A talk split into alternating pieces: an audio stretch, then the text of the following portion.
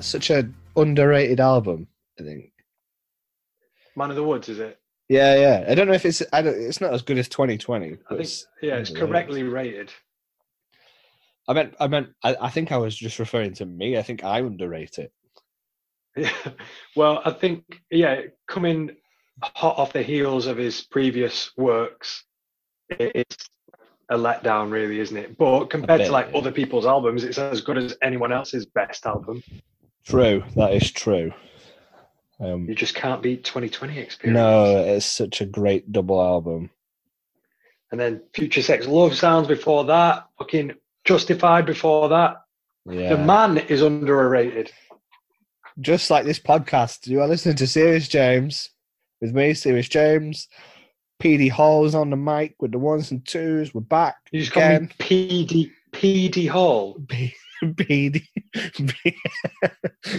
P- no, I said PT. so- sounds like a sounds like an institution where they send the Chris D'Elias of the world. yeah, we're going to talk about that in a sec. Welcome Straight to, in on the topical. Straight in.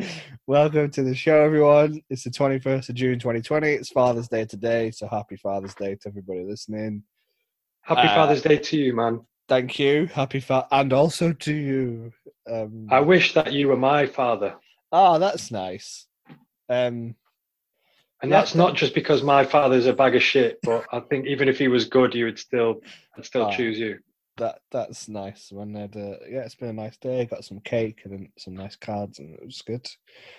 Uh, we're still in the middle of a c- coronavirus nightmare that doesn't seem to be ending. Although I can sort of see some glimmer.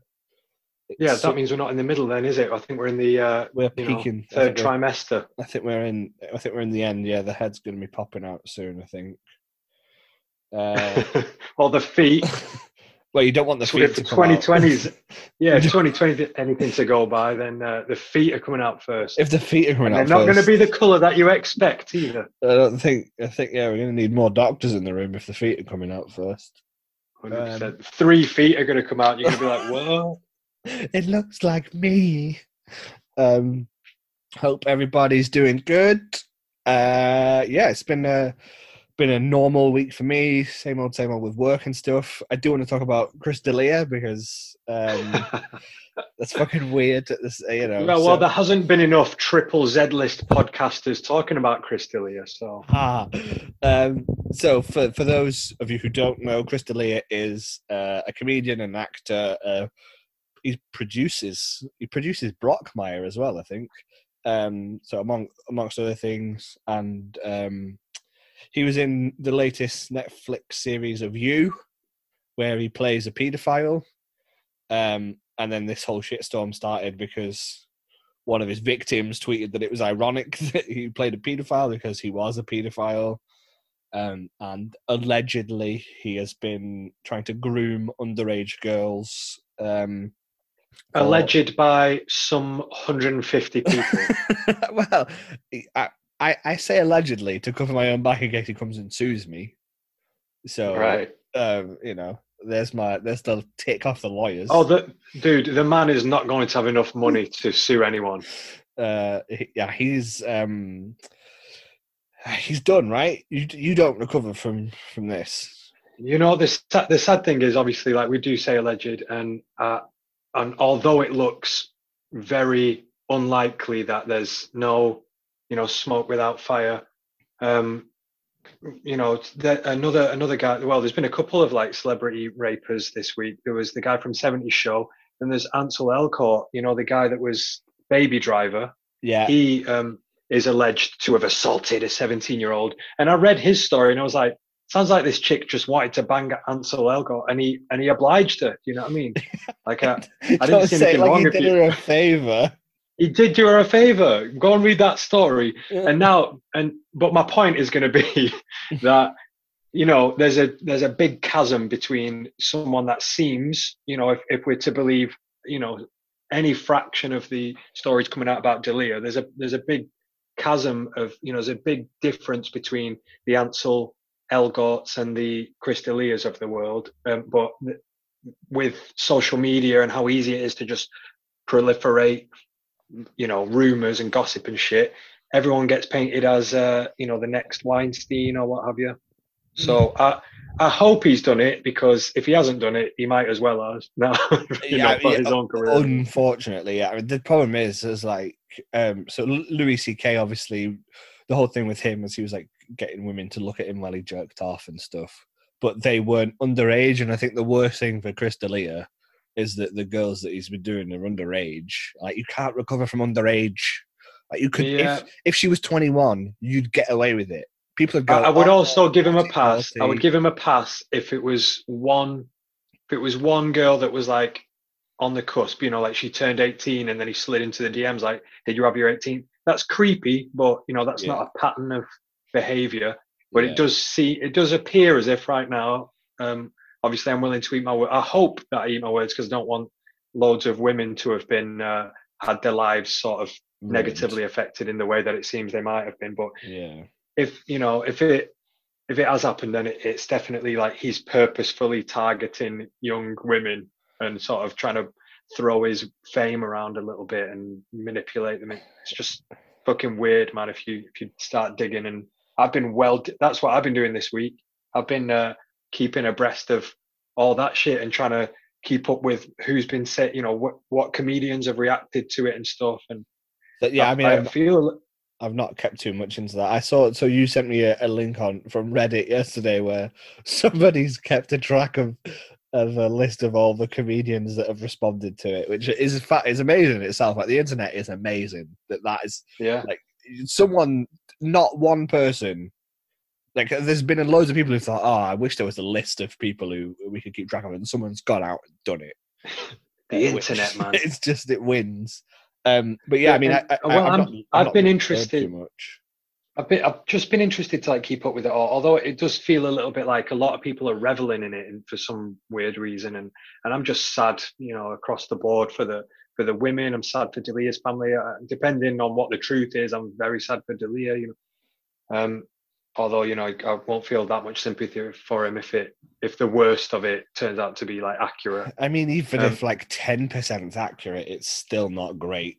Yeah, it's, it is damning, and it's totally different than the CK case in the respect that CK, you know, just a bit creepy is all you could really accuse Yeah, him of at It's worst. just weird, isn't it? Like, well, I suppose he's abusing his power in some sense. Uh, no, I've never subscribed to that. Like you and I are, are big fans of uh, Coogan and Brydon, you know, and they discuss in their trip to Italy. Um, I think Coogan says at one point um, that someone accused him, you know, like, oh well, she's only going out with you because you're rich and famous. And he said to this young hot guy, who's like, yeah, she's only going out with you because you're young and hot. Yeah, So I, I'm not certain above a certain age. You know, obviously, I'm not saying if he wields that power over like a 16 year old that there's nothing wrong with that. But you know, if it's like an 18 year old, a 20 year old, and then you just sort of say saying, um, you know, oh, I'm famous. Uh, let me, you know, why don't you suck me off? Then, you know, that that seems a fair trade to be presented with. You know, a fair deal to be proposed. Mm. Like you get to suck a famous guy off and feel all mint about yourself. Uh, yeah. Or you know, or I'll buy you a car or something. You know, I'll, you know, whatever. Yeah, whatever. And then you're free to go, nah, that's not worth it to me. You know, I would say no to that. If that's persuasive to you, then, you know, oh yeah, I'd think about it. It depends what it was, but I'd think about it. who would you suck off for a car? for a car, for a car, it depends what car, man. I don't think I'd do it for a car. A Skoda Octavia No, no one. 2015. I'm not. I'm not blowing anyone for a car. What about a yellow Land Rover 110? No, I don't want to. Cars. I've, we've discussed this in the past. They've got no resale value, man. You lose it straight away. That's right. Yeah, you gave me some good advice. Never buy anything that moves. Always lease it. Yeah. So not nothing for a car. What about you? Anybody for a car? Joey Diaz for a car? Uh, well, Joey Diaz is. Um, well, it's yet to see. We've yet to see what sort of comes out in the next few days. So recent, this thing that I've seen a couple of allegations directed towards the Bryan Callens, the um, I the mean, Jo- Joey Diaz's. Joey Diaz was uh, trading spots, wasn't it, for blowjobs? Yeah, and um, you know, I, again, I do think you, you know, you're within your right to go fuck you. I'm not sucking you off for a spot. You know, it's not that's not the only spot in the world. Uh, yeah, yeah. I- So I don't. Yeah, it is certainly a, a use, a manipulation using the thing, the resource he, that he has earned for himself, which is power. Um, so yeah, it's it's it's creepy for sure, but I don't know if that's like you should cancel someone just for like doing what people might do if they have something to barter for sex with. Yeah, You know what I mean? yeah.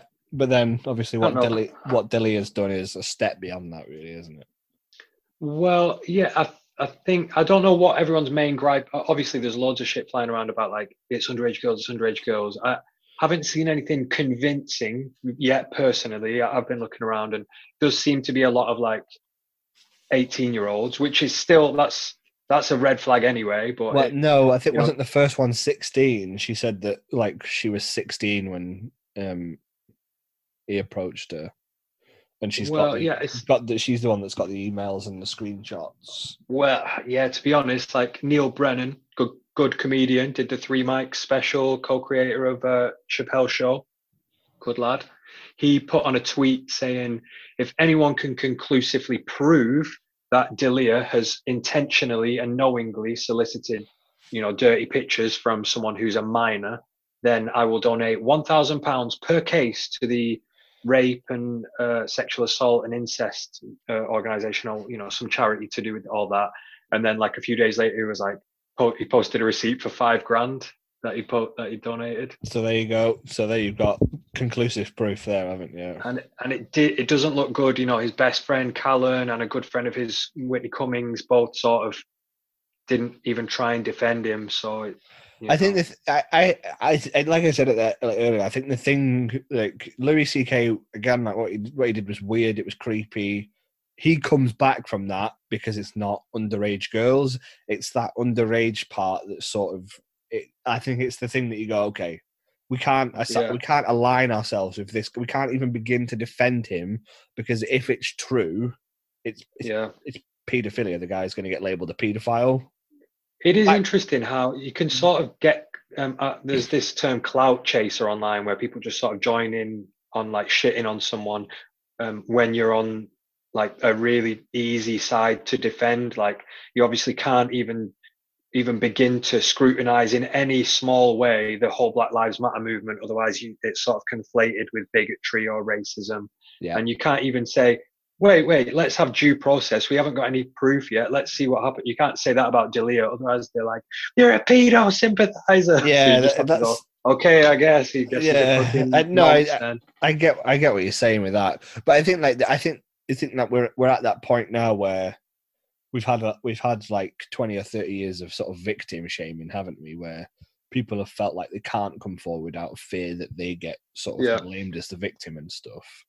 Yeah. And ac- and actually, like if if more than one person's coming forward and saying it's true, then actually maybe we should give the benefit of the doubt in that case to the victim rather than the perpetrator. Just because Yeah. he's famous doesn't mean that he gets a pass. Like what he's done is, it's, it's yeah, it's fucking weird, man. Like, well, obviously that's his thing, isn't it? It appears he, to he likes does. he likes young girls. Like, okay, For me, it's not even a, a matter of law. You know, say if the legal age of consent is like 15, it's still, he's still targeted. If I think Nikki Glazer, I don't know if this was coincidental, but she posted something on Instagram saying, hey, if you're into barely legal porn, you're probably into illegal porn. yeah, I took- yeah. I took that to mean, you know, if you're aiming at 18, it's then people can't be like, well, that happens to be legal. It's like that's still on It's the rope, that's like yeah. do you know what I mean? I mean, yeah, we've discussed that in the past. Like, eighteen-year-old girls to me, like now, like it's it's horrendous. It's like what, like Although, let, like, let's. I, I'm. I don't know where I'm going with this, and I, I hesitate to even be, begin this line of. I like, might uh, need to edit counter- this out. counter-argument. but I, I think. Well, I'm coming from a place of. I was about to say. I think it's um, unethical, personally, to sleep with anyone of any age who you feel that you have to exploit in order to get there. You know, like a- Well, yeah, I can think of 25 year old women that I wouldn't have sex with because I would feel as if I was, it was like, immoral because they're just like a train wreck of a person. Do you know what I mean? Yeah, yeah no, yeah, but- yeah. But then I don't know if that should be illegal. So I don't know. There's this weird line between like it, what you know, what's lawful and what's you know uh, yeah, I morally. I, I, I, I, I see where you're coming from, but then you've also got to think like not only is it like illegal, but it's just fucking cre- it's, it's creepy and weird, man. Like the guy's do- dude, plus. Did you read any of the screenshots? I saw some of them, yeah, like one where he's like, "Oh, but we can't make out now," and it's like, "What are you doing?" Like, It's like Baba talk, isn't it? Like, yeah, sort of- he's he. If that is him, he's desperately trying to sound as if he's younger than he is. And Well, like, there were there wasn't one. So let, let's assume one percent of the screenshots are accurate. There wasn't one where he didn't speak like that. So if one percent is accurate, and I dare say it's a little more than that, most probably, um, then he just speaks like a kid to these young girls. yeah, the guy's old as shit, man. He's forty. You know, if he if he was 40. twenty six and she's eighteen, I'd give him a pass. Yeah, okay. Well, it's less weird, isn't it? It's certainly less weird. Yeah, unless while he was banging her, he's like, "Oh, you're so fucking young." yeah. yeah. like if that's the thing about her that he's That'd be weird. attracted to. Hang on, put put the nappy back on. I need it back on to finish. Oh no! fuck, Oh, that's no. weird, man. Yeah, he's forty.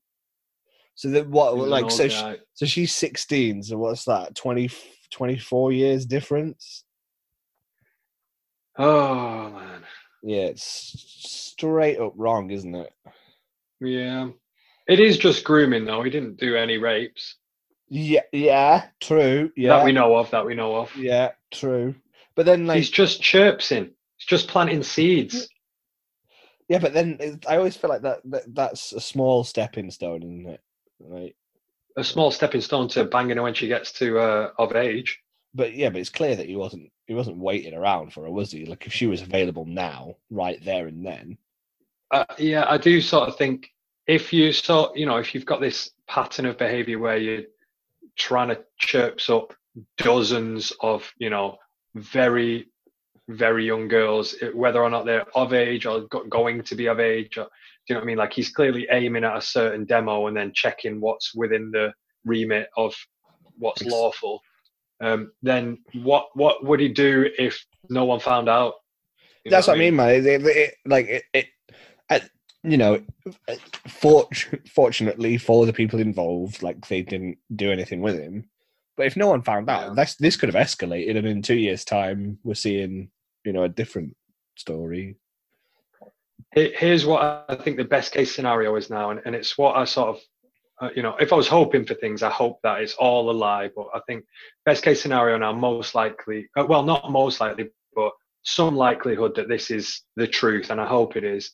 I hope that he's sort of slept with a couple of 18 year olds, you know, young 18 year olds, amongst a smorgasbord of other ages. I hope he just you know, indiscriminately targets all women to sort of go, hey, I'm, I've got a show in your city. Why don't you suck me off? And some of them happen to be 18 because if you play the odds, you go in one of every age, whatever. Um, and I hope that a, a, all the rest of these screenshots are just sort of people. I don't know if someone invented them who hates Dilly. He's a very hateable guy, isn't he? So I hope that someone just has I an issue with a joke that he made and has, has made all these up or something. Uh, yeah, I mean, he's not my favorite of that sort of crowd. I don't particularly find his stand up that funny. his stand-up's not great, man, but his podcast, I, I have watched a bunch of his podcasts, and he is a funny guy. He, it's, uh, I've got to be honest, it's not 100% surprising that he's somewhat predatory because he, he's got that sort of, he's got that sort of flavor to him a little. Um, but he's definitely a funny guy. A lot of people have been going, I'd, I'd, you know, like just jumping on, sort of shitting on him, saying he's a terrible comedian, and he is. He's not the best stand-up comedian, but he's a great comedy podcaster. But yeah, I mean, uh, uh, like I said to you, he doesn't drink, he doesn't do drugs. Like, if you are a stand up comedian, there is something a bit off about you. So either, Yeah. you know, like you just, it's that, it's that sort of, it's that sort of job where uh, you don't, you can't be sane in that job. You have to have a little bit of crazy to do it because. Is that why you didn't get into it?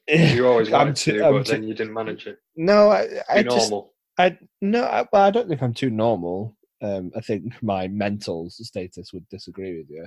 I, I just never really had the self confidence to expose myself in that way, and I don't mean by getting my dick out. I meant by like, standing on a like standing on a stage and like like well, doing I think it some would argue that um, the self confidence is, you know, the low self confidence might be the reason that some stand up comedians uh, have no choice but to demand uh, attention and validation from roomfuls of strangers every weekend. I, yeah, I and think I, without it, they sort of ca- cannot feel a sense of uh, self worth.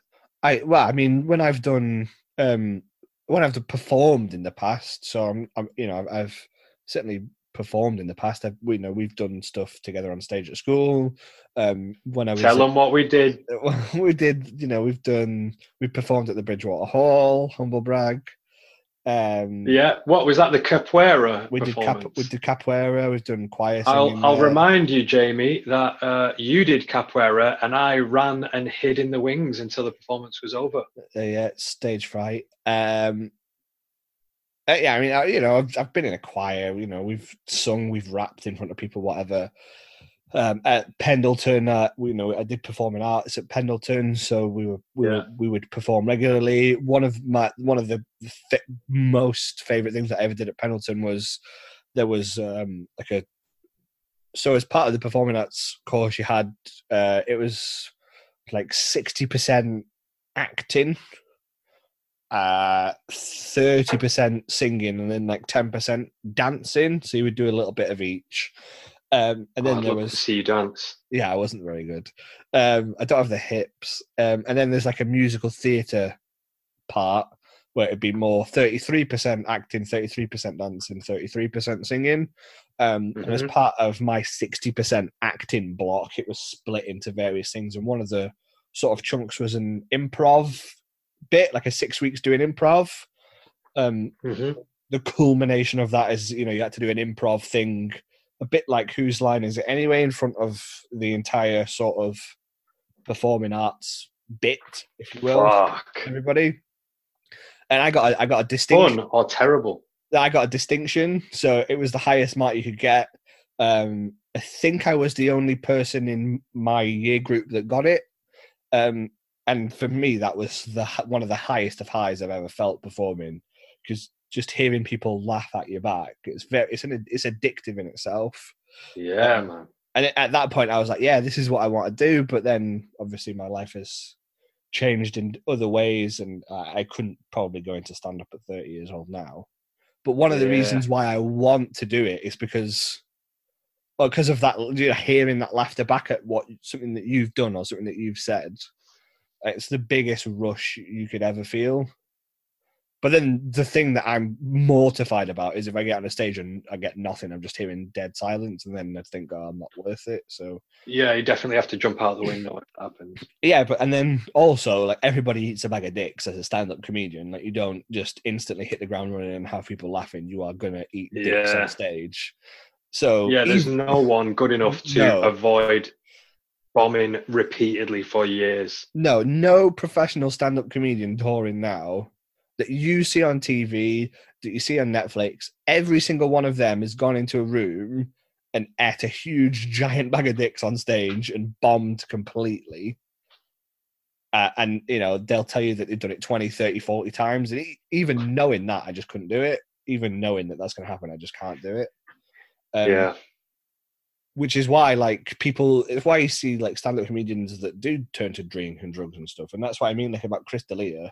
like he doesn't drink he doesn't do drugs which is very vanilla you don't really I've always thought anyone who who sort of says, "Oh, I've never touched a drink and never done drugs," I'm like, "You're not to be trusted." Then, yeah either. there's something off really yeah yeah fucking weirdos, psychopaths who doesn't drink or do, I understand I don't drink or do drugs anymore since I was 18 or do you know what I mean? Like you have to have done it a couple times to even know what the fuck's going on. And I honestly think that altering your consciousness and sort of stepping out of you've got this all this momentum by the time you're 16, 17, whatever time you start doing drinks or uh, drinking or drugs or whatever, you've got this momentum of like, this is how I've been thinking all the time since I was born and then you boom, and you just sort of teleport over to a different area and alter your con- consciousness.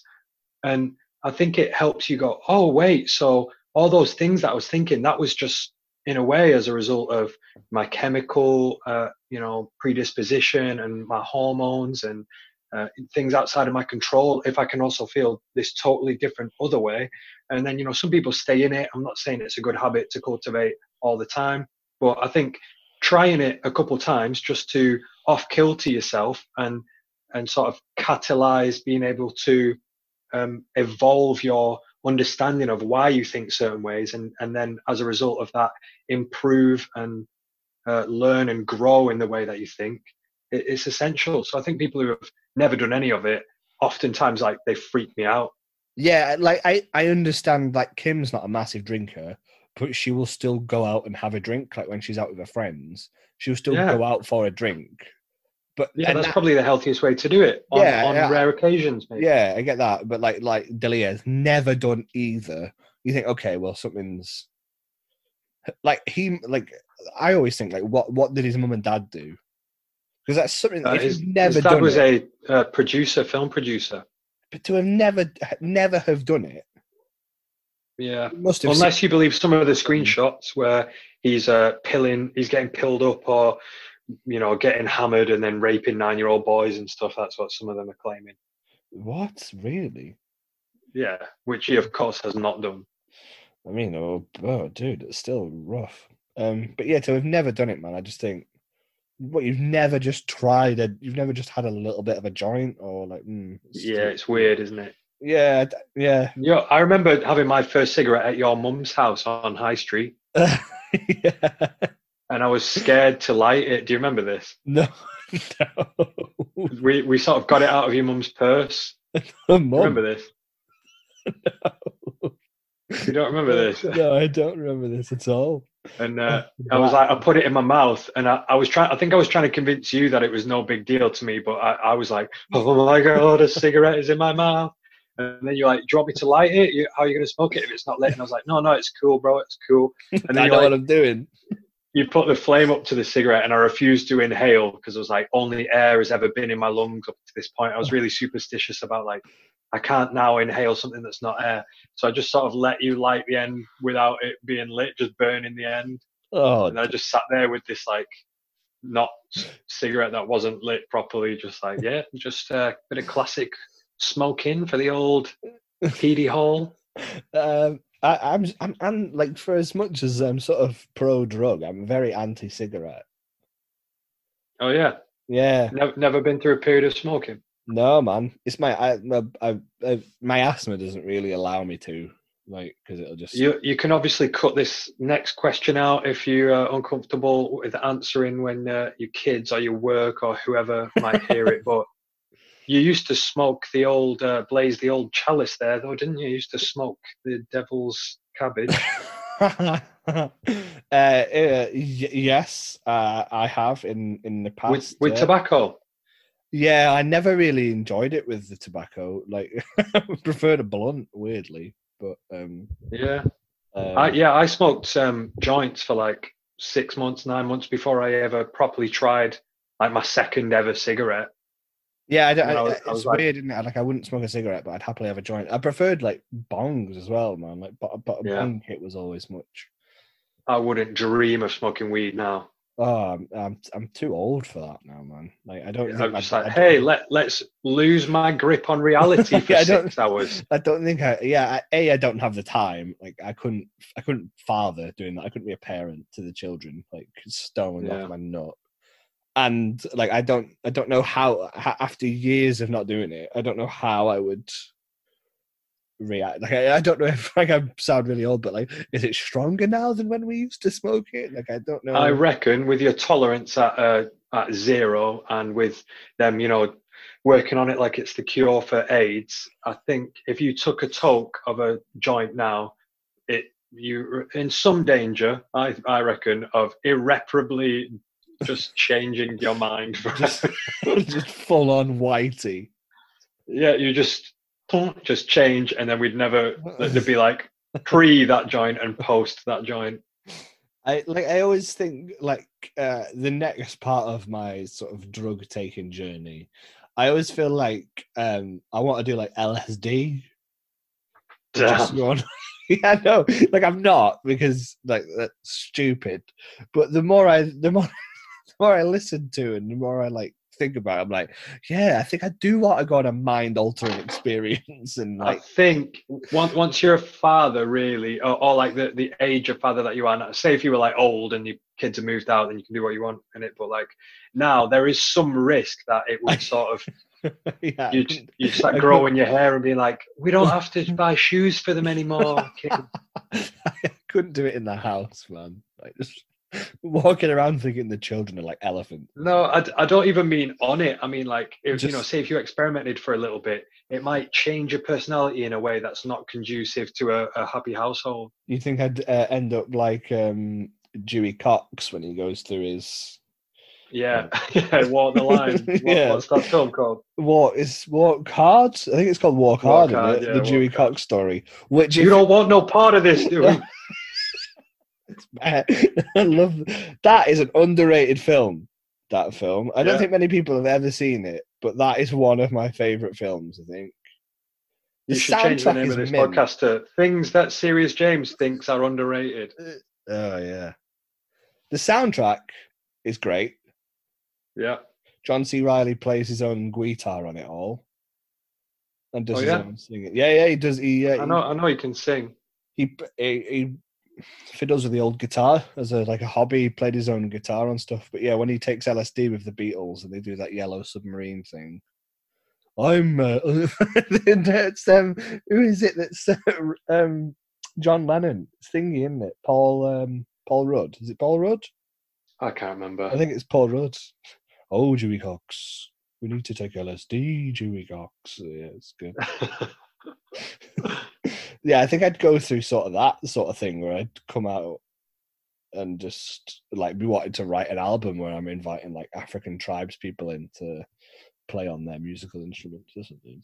yeah, I mean, it's probably worth messing about with some sort of psychedelic. LSD is quite a heavy duty one. So just anything with psilocybin in.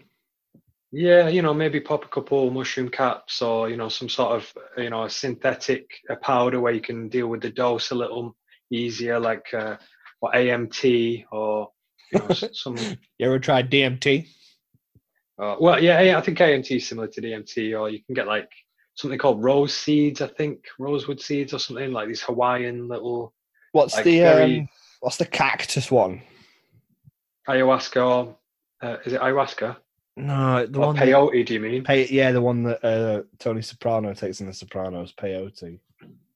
That uh, Walken takes in Seven Psychopaths. Uh, yeah, yeah, is that peyote as well? Yeah, yeah. Um, Um, yeah, that's pretty heavy duty as well, but I think you'll stay online a little bit more with that. You know, if you take enough LSD, you'll just pass out and just trip for like 10 Balls. millennia in your head. yeah, just wake up a new person. Yeah. You don't want that, man. You've got a lot on the line. You've got a do, good yeah. family and shit. Yeah, I need to do it when they've all left the house. I'm like 50, when I'm 50. Yeah. Do it. 20 Just years take time. heroin when you're 50. Wait, take heroin. no, 50 is a little young, actually. You've still got a good 20, 30 years ahead of you. Wait till you're like 70, maybe. I'm going to take heroin and just meth up. No way, man. Whilst we mentioned uh, Tony Soprano taking peyote before, it brings me on to um, podcast I sort of discovered through uh, the magnificent Joe Rogan experience, uh, Talking Sopranos, where they've got two of the cast Wow.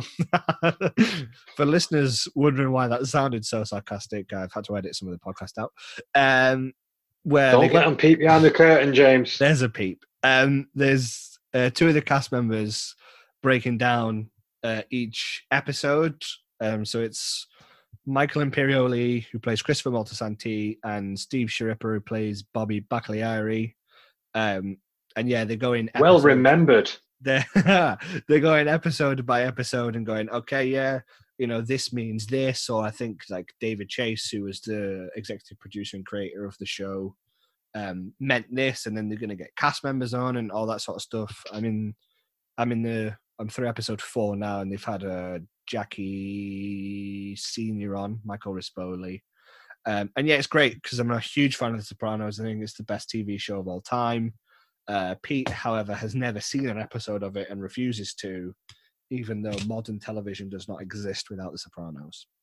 I would say um, I agree with that, and I sort of concede from what I have seen of it that it does look to be the you know the game changer, um, and sort of kick-started, you know, the golden age of TV. Well, I think Breaking Bad did that, but obviously there wouldn't be a Breaking Bad, there wouldn't be a some of these other shows without um, Sopranos.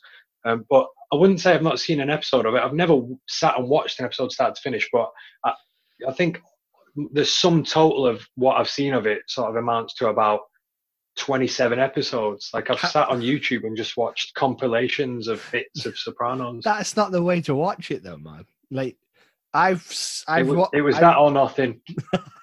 I don't think that's true. so you can easily get the episodes. Um, Oh, I can't summon the will to like let's watch this and that, and then like sit and commit to this whole thing.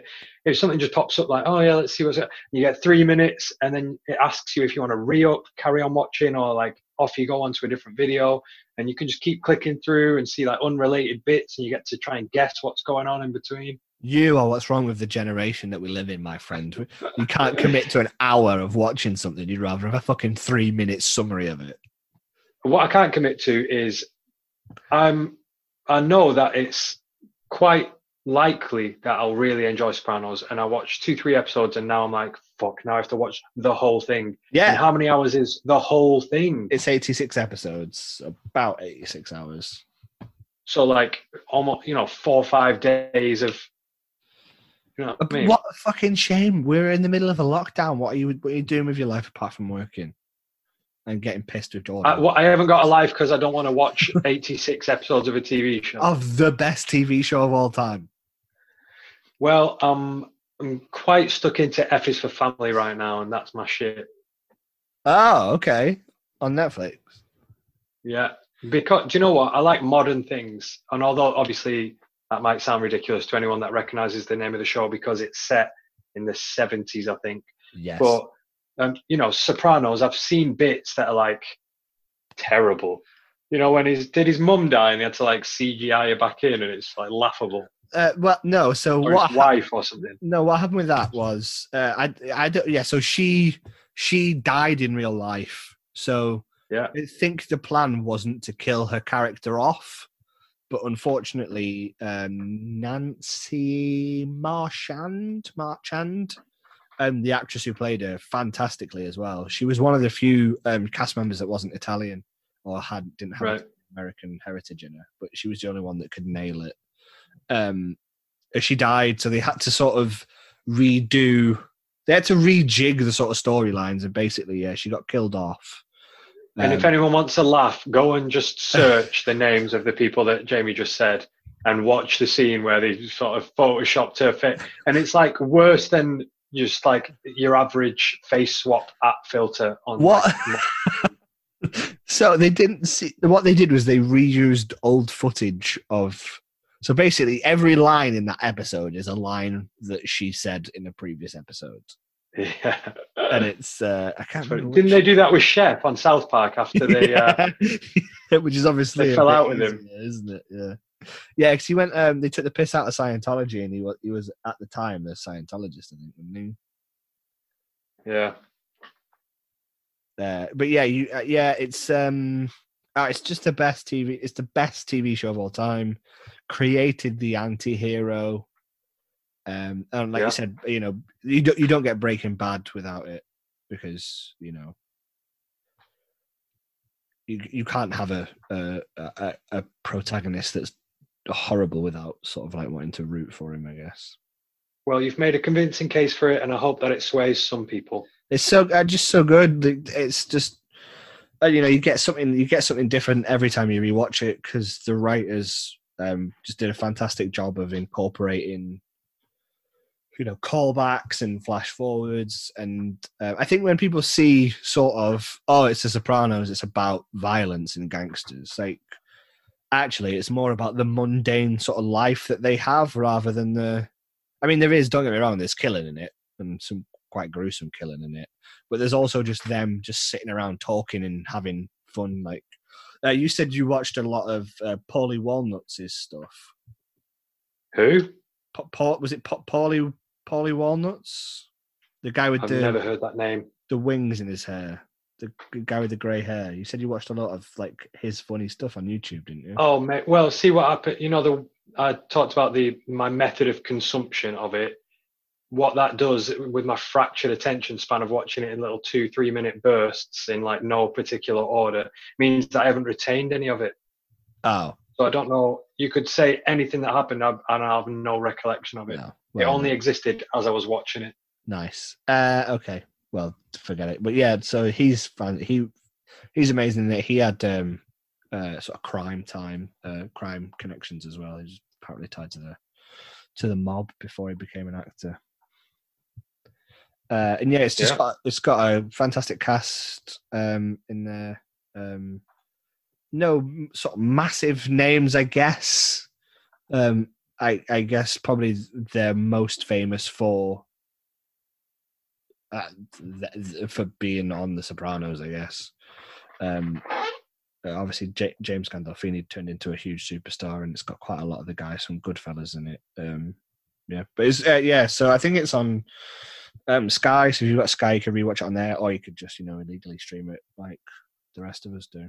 Um, you said you're watching F is for Family. Recommend that to you anyone? get. Hope you're getting some kickback from this this ad. it's good. Uh, F's Family is that any good? yeah, it's good. Um, Uh, I think all I would advise to anyone that's thinking of watching it is you're not to expect, um, you know, the type of magical reality, um, silly, absurd cartoon like a Family Guy or even a Simpsons, to be honest. Or, you know, it's very much like story wise, acting wise, everything in it is the type of thing you would more commonly see in just like a sitcom or, a, you know, like a, a, sh- a TV show uh, live action. I mean, you know, Yeah. they, they don't they don't really use the animation to do anything um, supernatural or weird. Like it, you know, they'll have dream sequences every so often or, or shit like that. But I think they really wanted to just get around um, being able to have kids getting hurt and swearing and stuff like that, and that's why they animated it rather than like live action it. yeah. Um, but yeah, as long as you go in not wanting it, not needing it to be something um, fantastical and magical, then uh, you'll, you'll enjoy it. It's been something that I've sort of ummed and ahed about. I didn't realize it was created by Bill Burr. Yeah, Um, yeah, it's something Sam sort of- Rockwell in it. Sam Rockwell's one of the main characters. That's good. Laura Dern, the Yeah. yeah. the, the. Um, Yeah, Justin Long as well. Big, big. D- Dernie Sanders. Uh, yeah. Um, how many? Four series. What is it? Thirty minutes. Yeah, like 25, 30 minutes, something like that. Nice little Flies breeze by, through. flies Yeah. by, man. Um, It's I- very just like level. It's not like crazy laughs and. cra- It's a little bit bleak. It's very realistic. I might give it a try this week. yeah. Actually. Um, No, don't do that because then you sort of like one nilled me, and I'll owe you having to watch Sopranos. yeah, I'm gonna. Yeah, I'm gonna do that. I'm gonna fucking one up you now, you prick. I'm gonna go. I'm gonna go and watch that, and then you'll feel fucking guilty and commit 86 hours to the greatest TV show of all time. I won't do it. well, you fucking will. I'll make you. Um, I need to watch that anyway because I finished watching Brockmire. Have you heard about Brockmire? No, when you mentioned it before, I was like, I just sort of tried to remain silent and not show myself up. That I don't, I know don't know if a lot about. of people have heard of it, but it's um it's Hank Azaria. He created a character. I mean, it's sort of where I got my inspiration from when I messaged you the other day. Um, and Yeah. he is oh, uh, little foreshadowing. yeah, maybe. Um, and then so he created. They did a thing for Funny or Die called uh, Brockmire, a legend in the booth, um, and it was just a little three-minute short about Jim Brockmire. He's a baseball commentator that um, is disgraced after an on-air meltdown about his wife cheating on him. Um, and then it, Wait, when you just said to me, "Oh, I sort of got my inspiration from this thing," yeah, yeah, you no, just described what you watched. It's like absolute wholesale rip-off. no, no. What I've changed what since we've since we last Better have changed every word of the text you sent me. I've I've changed some of the stuff in there. Um, I mean that that in itself isn't unique. You can't claim to be unique about it. But uh, yeah, so it got turned into a, a TV show. Um, so yeah, and it's absolutely fantastic. If anyone's not seen it, you should definitely check it out. Um, it's yeah, he he plays Jim Brockmire amazingly well. Um, and yeah, so in the in the first episode, he goes on a meltdown about how he stumbled back into his home uh, early from a game, and his wife's pegging another dude in the living room. Oh God. um, and then that sort of becomes uh, that sort of becomes vernacular, so people are using it. Oh, like he got like oh that guy got Brockmired. Um, oh no, Pegging. yeah. So no, it's Lucy. uh, So his wife's called Lucy. His life, his wife's called Lucy, and that is you know, oh she got she Lucied him, or he got Lucied. That's that. That's what that is. Um, oh God. and his and there's yeah Imagine it, dude. Imagine you come home, Kim pegging a guy. yeah so it's sort of just sort of t- i'm not no it's just mental yeah so basically it turns out that his wife's just a, a sexaholic like and she's just pent up this sort of addiction to sex and like she's an absolute you know just loves it um and he goes off on a rant on on air gets fired and then travels around the world and then uh, he gets his second chance at redemption and yeah it's really good um uh, it's not got a I don't think it's got a massively well-known cast in it, but Hank Azaria is great. Obviously, Produced by D'Elia, did you say? yeah, I'm pretty sure it's produced by him because, um, well, because his name appears on the produ- production credits, but under Yeah. Christ- under Christopher D'Elia instead of Chris. Yeah, I hazard that they might change that to just Christopher D in future episodes. Um, and uh, hi- his surname's the name of one of the restaurants in one of the later series as well. Um, but yeah, there's only four series, 30 minute episodes, eight eight episode series. But yeah, it's it's good. Funny is uh, uh, it's the funniest thing I've watched in a while. Um, not one to watch around the children because he does hard drugs in it a lot. Um, but Nice. yeah, Hank Azaria plays him perfectly, and obviously, if you want to know one of the funniest things I've seen in a while? yes, It was Curtis Blaydes' post-fight interview. I've not seen it. Oh, how are we meant to talk about it if you've not seen it? Uh, I didn't want to watch the card because of what he said Th- before. Wait, you know the results or no? Yeah, I know. I know that he won by a decision. Um, Okay, just so yeah, why didn't you want to watch it? because before the fight had even started, before the card was, before it even got started, I think it was like Wednesday or Thursday. He came out and said, "Yeah, I'm just going to ragdoll him for five rounds." Just for any for anyone confused, Oh, that's what we're talking about. We're talking about something that we often do on this podcast on Sundays. We tend to watch the UFC event from the night before um, in the morning, and then when we record these on Sunday, so you're hearing it on Monday, probably. I think most people. Have, well, that's when it's uploaded anyway. This will go live Monday morning. Yeah, So everyone, all the hundreds of thousands of fans waiting with bated breath. all nine of them. Yeah, yeah, yesterday we uh, watched the UFC. Uh, well, I did. JB gave it a miss, but um, yeah, Curtis Blaydes, heavyweight, was trying to position himself for like a title shot. Probably not going to get one. I wouldn't imagine off last night's performance. I I don't understand. So uh, Da- Dana White, who runs the UFC, um, has said in the past multiple times, like he doesn't like boring fighters. So Yeah, fa- famously, it was within the last twelve months. Um, some guy on the contender series, I can't remember the fighter's name, um, but he absolutely demolished an opponent. But because he did a, a last second takedown to to win the fight or win the round, Dana White made a point of not signing him to the UFC because he said the UFC isn't about that. So obviously he wants to build exciting fights, and you can sort of see that from from the way that the champions and who who he- who they get matched up with. Um, the matchmakers do a lot of sort of conflicting styles to try and bring an exciting fight. Um, that's why you Yeah. see, um, you know, actually, I don't know if you heard. He, he had a go at one of the um, prelims. A guy. I, Was I it- didn't know the guy actually. was it the guy that uh, called it, phoned it in, quit? Yeah, the guy. Uh, yeah, there was a guy. I, I, Ah, I can't remember his name. he was called Max something. It's like a Russian name or something. I thought it was Joe, um, wasn't it? I don't know. No, no. I'll get Um, things. but he, uh, yeah, he, he sort of jacked it in. He was like, "Can't do it, mate." And his coach was like, "No, no, you can. You're a champion." He was like, "Nah." yeah. And he just he said it again and again and again. He was just like, "No, fuck it off. I can't do it. I'm not gonna win." And he took took the fight on five days' notice. He was up. He, he had one round. He'd won a round, but he'd lost a round, and he was gassed bad.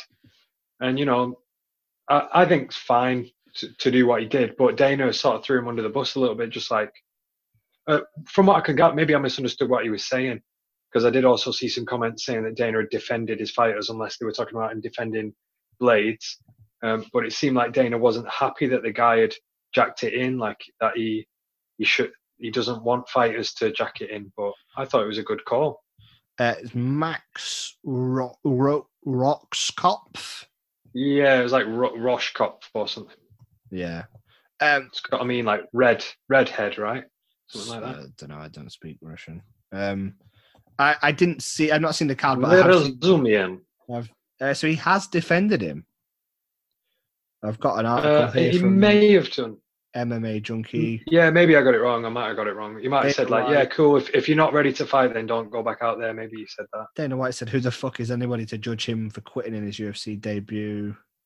Oh, okay. Let me tell you Well, what. in- cool then. I'll quote him actually. Let me tell you what. In this fucking sport, if you're done, you're done. You should absolutely be able to quit. I know that it's frowned upon, but guess what? Anybody that would talk shit about when you quitting isn't there fighting. It's really easy to be a critic. With what these kids do, this is a whole nother level, man. When you get here, this is a whole different level, man. That's cool, man. I thought you thought he was shitting on the guy and, doing what he had done with that um, Ultimate Fighter guy, but um, Uh, so he yeah, goes no, and says, I believe back in the day I was a fighter and wanted to do this and that. One day I found out I wasn't. The real the realization was that I wasn't. When you find out, you need to walk away. I'm not saying that's the case with this kid, but if the kid felt like he needed to quit tonight, who the fuck is anybody to judge him on that? He had the balls to come Yeah. here and fight and take a short notice fight in the UFC. He's got to Yeah. get tomorrow and look at himself in the mirror and figure out who he is and what he wants to do. and and he was he looked okay as well.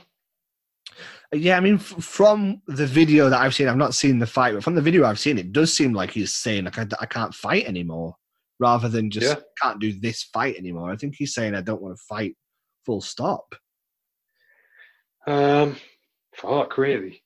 That's what that's what how I interpreted the video from what I've seen. Again, I've not seen the fight. He, he, so- see, he, there was no doubt in his mind. Like he, he was like, "Stop it, stop this fight now. I'm not doing it." And his coach was like, "Yeah, no, don't don't say that." And he was like, "Rob, listen to me, mate. It's done. you have to call done. it now." Yeah. Um, but yeah, I'm not. I'm not surprised that Dana White's had a go at Curtis Blaydes. He said before the fight, "All I'm, I'm not going to. If anyone's looking for excitement, I'm not going to do it." But then, how do you expect to get a he- like heavyweight title fight? You just. Yeah, no chances you're going to get it, mate. He he did. You know, he, he sort of decisively won the fight. You know, at least three rounds he had. But he's an Um, elite wrestler, so of course he is. Yeah, it was so dull that fight. He was never trying to threaten submissions. He was never trying to pass uh, to like. Well, he he was kind of trying. To be to be fair, I don't know if um you know they can blame coronavirus or whatever, but they just looked to be in such piss poor condition, both of them. Um, there's no way Blaydes can challenge for the title in, in that weight class. Like he looked like he'd lost the fight in his post-fight interview. Like I've got it up here. Like I'll read you some of the fucking comments because the guy looks like he's gonna pass out. People, uh, people say, what are they saying? Um, he needs an ambulance. He looks like he just ran three triathlons. He the looked, dude almost fell over during his toughest challenge of the night, the post-fight interview. Didn't he weigh at like 261 pounds as well? He may have. He looked. He looked kind of small. Obviously, like Volkov's taller, but um, That, this that's is how I be talking that, to though. people after eating on Thanksgiving. that's good. I like that. Just fucking knackered. Yeah, he did. He didn't look good, man. And the thing is, that heavyweight division is probably there for the taking as well, because I think DC beats Stipe. Maybe, yeah. I, well, Stipe has not been able to train reportedly this year, and he's got the fucking. I don't know if that's going to count for or against. Uh, you know, the weight that they're at. I don't know if that's going to count for or against him. I know, but you need to Um, train against like DC is an elite wrestler. You can't go into there and like think, oh, I can just do it. Like, do you know what I mean? It's, it's not fighting a mug. Sure. I think DC is longer in the game than Stipe is, though. So you know, DC DC's almost certainly win or lose going to retire after it. I mean, Stipe Yeah. might as well, but DC is almost certain to. Um, and I, I'm going to take that to mean that his body's in worse condition than Stipe's. Uh, well, I think he's also the age as well. He's forty, isn't he? Yeah, at least Um, yes, he's he's getting up there. but I think DC wins because like Stipe's openly said he's got eye problems, and like Yeah. Bisping's gone through those eye problems, and Bisping sort of said like it's like the one place you don't want to get injured because you can't see. Like, I know. um, And to be fair, Stipe, like we were, I think we were, we were talking about um, Volkanovski and Holloway last week, and we are saying Yeah. that Holloway sort of, uh, you know, there was a cheat code that Volkanovski took advantage of, and now it will be, you know, made up for. And I think Yeah. that might be what happened with Stipe and DC. Like he found that gap, and we've just got to see if that's still there. Obviously, not everyone fixes the problems. Conor's problem's been gassing, and then he's never never seemed to be able to fi- fix that problem. Um, I think hopefully, I always think the thing about Sorry, stamina is I always think the thing about stamina is you've either got it or you don't. yeah. I, I don't know if you can get better stamina. I think people are just. I think you could work Well, on yeah, it. Yeah, when you've got your max stamina, yeah, then you can't sort of yeah. improve your max by too much. Uh, yeah, I just, I just don't think Conor has fantastic stamina. I, I just, I don't think he's ever going to be able to fix that. That's just a thing, isn't it? Like, Obviously, like yeah, well, neither of us are like fucking sports well, yeah. scientists. like we don't know what we're both both just like tubby bastards. But um, I think it is evidenced by the fact that Conor's at this like high level, and you can see him training like an animal in between fights, and then he Yeah. still comes out and he still seems to appear to have that same exact same 16, 17 minute maximum sort of stamina. So yeah, I mean, yeah, I mean, it's it's not great. Like, he's in much better shape than I will ever be in my entire life, or could hope to. We'll be. see, we'll see. With that attitude, you'll never get there. But yeah, I just like he's never going to be Tony Ferguson, is he? Like, do you know, he's never going to be Yeah. the guy taking punches in the fifth round and still walking forwards. It's just not. Oh, we might get to see them pitted against each other at some point. That's I hope we do, man. isn't it? It's a good fight. Um, Dude, did you did you see Josh Emmett and Shane Burgos? no, I saw that it got fight of the night though. Watch it. It was a good. I always think like, is it a, is it a three minute a fight a three round war? Well, I don't want to spoil it too much for anyone that's not seen it. Or probably if you're interested in it, then you've either seen it or. I think the you know, you're three people listening to this man. Uh, don't, I don't think you need to. Yeah, yeah. Well, I was watching it not knowing if it was going to go the distance. So I think knowing it's going to go the distance, maybe it's not the exact same experience as I had, but I was convinced at any minute someone was going to get their lights shut off. He's, It was a, fucking hot. he's a awesome dark fight. horse. He's a dark horse in that division, man. In that stacked division, Which one? featherweight. No, I mean which guy? Uh, Josh Emmett, sorry. Yeah, so I mean Emmett won, but it, it wasn't like completely a shutout. Uh, to be fair, he injured himself early on in the fight and then fought through that. So no doubt it would have been even more decisive otherwise. But Burgos, man, he imp- he impressed me anyway. Even though he was defeated, he, just like his inventiveness, his creativity in the fight, the way he was getting up, the scrambles that he was making to get up off the floor, he was like just different fresh angles, fresh attacks, like spinning back elbows and like shoving Emmett off him from the bottom with like double foot, you know, flying him across the octagon and shit. It was, I was impressed with, and he was so tough. He was taking KO punches to the jaw several times in that fight. It the only the only problem with that the only problem with that is like in terms of longevity, he's already twenty nine. yeah. Taking that sort of damage probably isn't great for. Well, yeah, it's not great if you want to try and remember your kids' names into your later stages of life, but if you want to impress Dana and get that paper, Yeah, the it's s- correct way. Such a stacked division, though. yeah, I think uh, Those are ranked nine and ten. the the- Great in- was watching. those are ranked nine and ten. So Yeah. I, I think uh, we'll we'll go, we'll go on. So two fifty one, we'll see Volkanovski Holloway. I think Volkanovski wins. You think Holloway wins? Depending on that, if Volkanovski wins, um, I don't think Holloway gets another shot. Yeah, I think if- deserves it this time.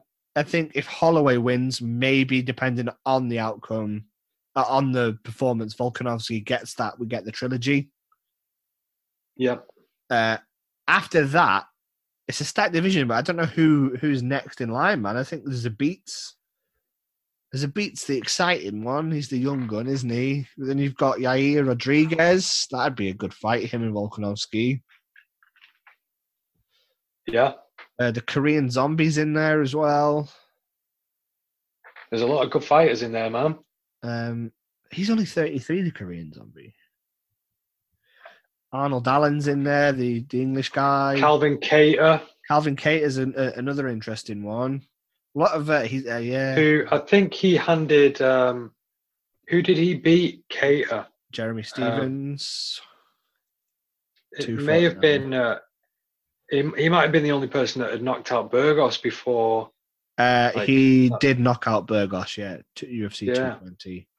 Um, he did lose to Zabit, but that that wasn't um, that wasn't like when Zabit's won in the past. He's normally done a spectacular sort of knockout. I thought Calvin Yeah. Kattar probably outshone Zabit in that fight.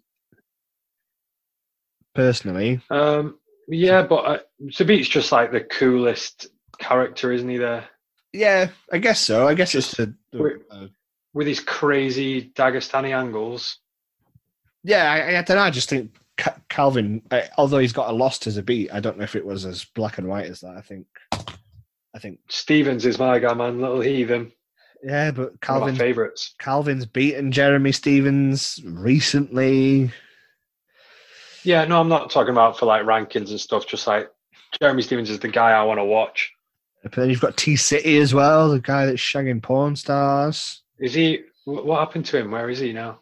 Well, he's number two in the rankings. Um, Is he still not yeah, fought in ages? His last fight was 2018, man. Yeah, but wasn't he meant to fight um, someone recently and he got called off?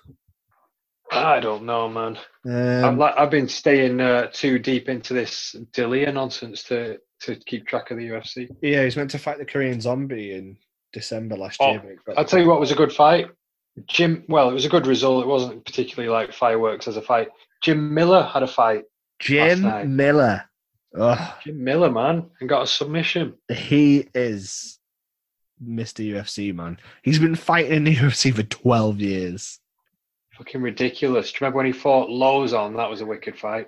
36 years old, man. and He's still fucking fighting. That's grim, that. I mean, he's, Yeah, man. his He's- he's fight record everyone. is a who's who of everyone. Clay He Guida, fought Dariush. He fought Cerrone. Dan He's Hooker, fought fucking Nate Diaz. He's fought every. He fought Benson Henderson. Thiago Alves, uh, Takanori Even- Gomi, When dude, when Duane Ludwig was still fighting, he fought Duane Ludwig. Michael Chiesa, Cerrone, Everyone.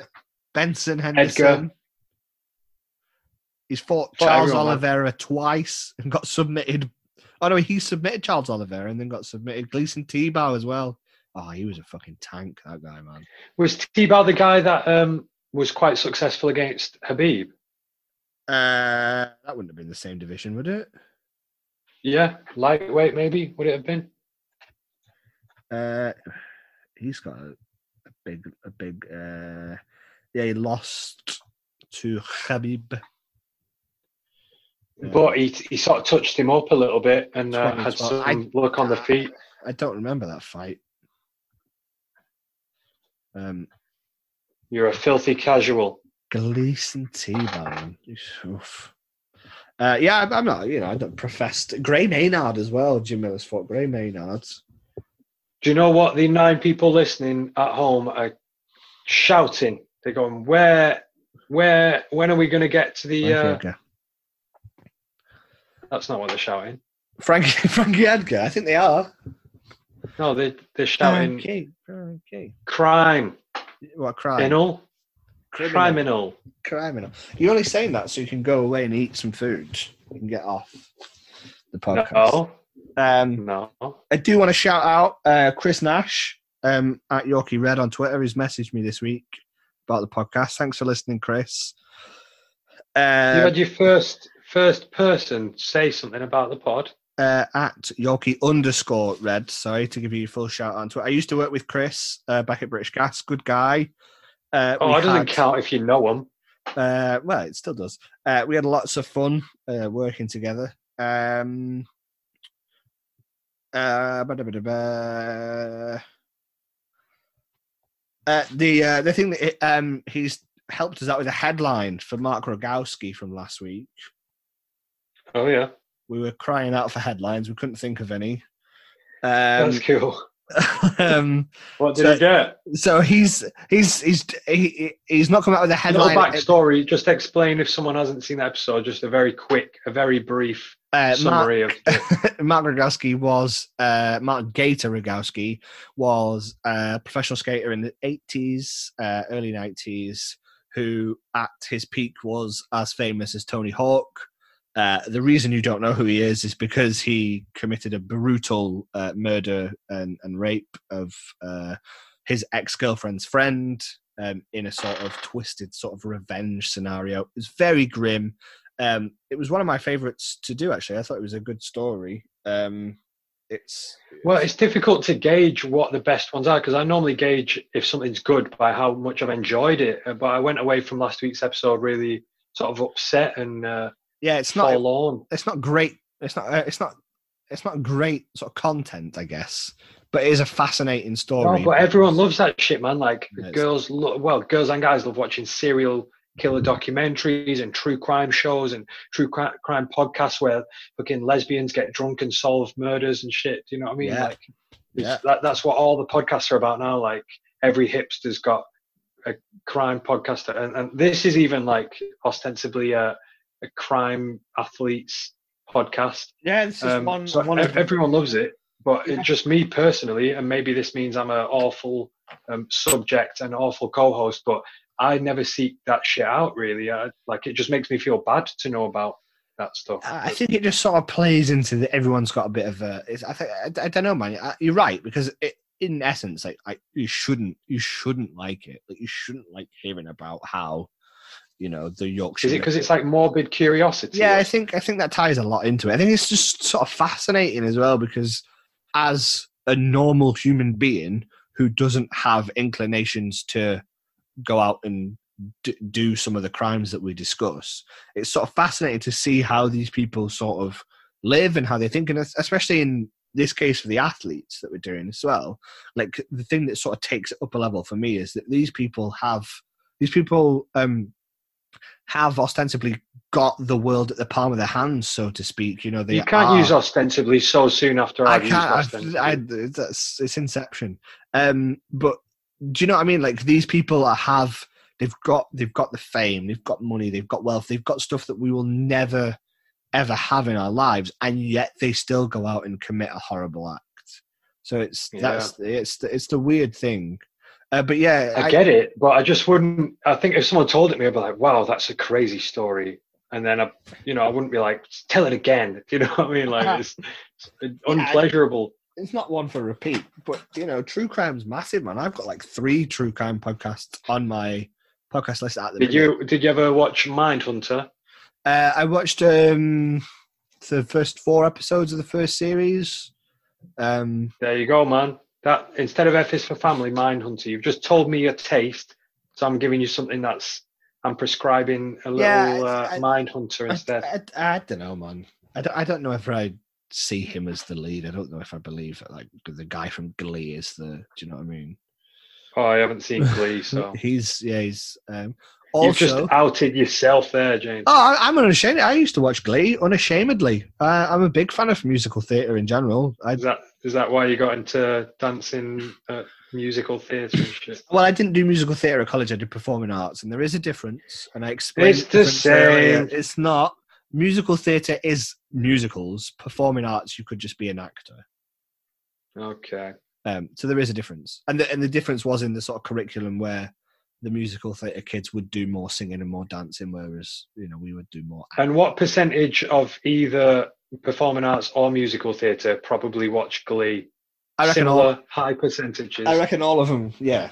Um, but I, you know, I, I I've been watching musicals since like I, I can remember. Like my mum used to have Calamity Jane on all the time, and like she would watch like Cats the musical. So I've grown up watching musicals. There's just something I don't know. There's just something. Did you see the film?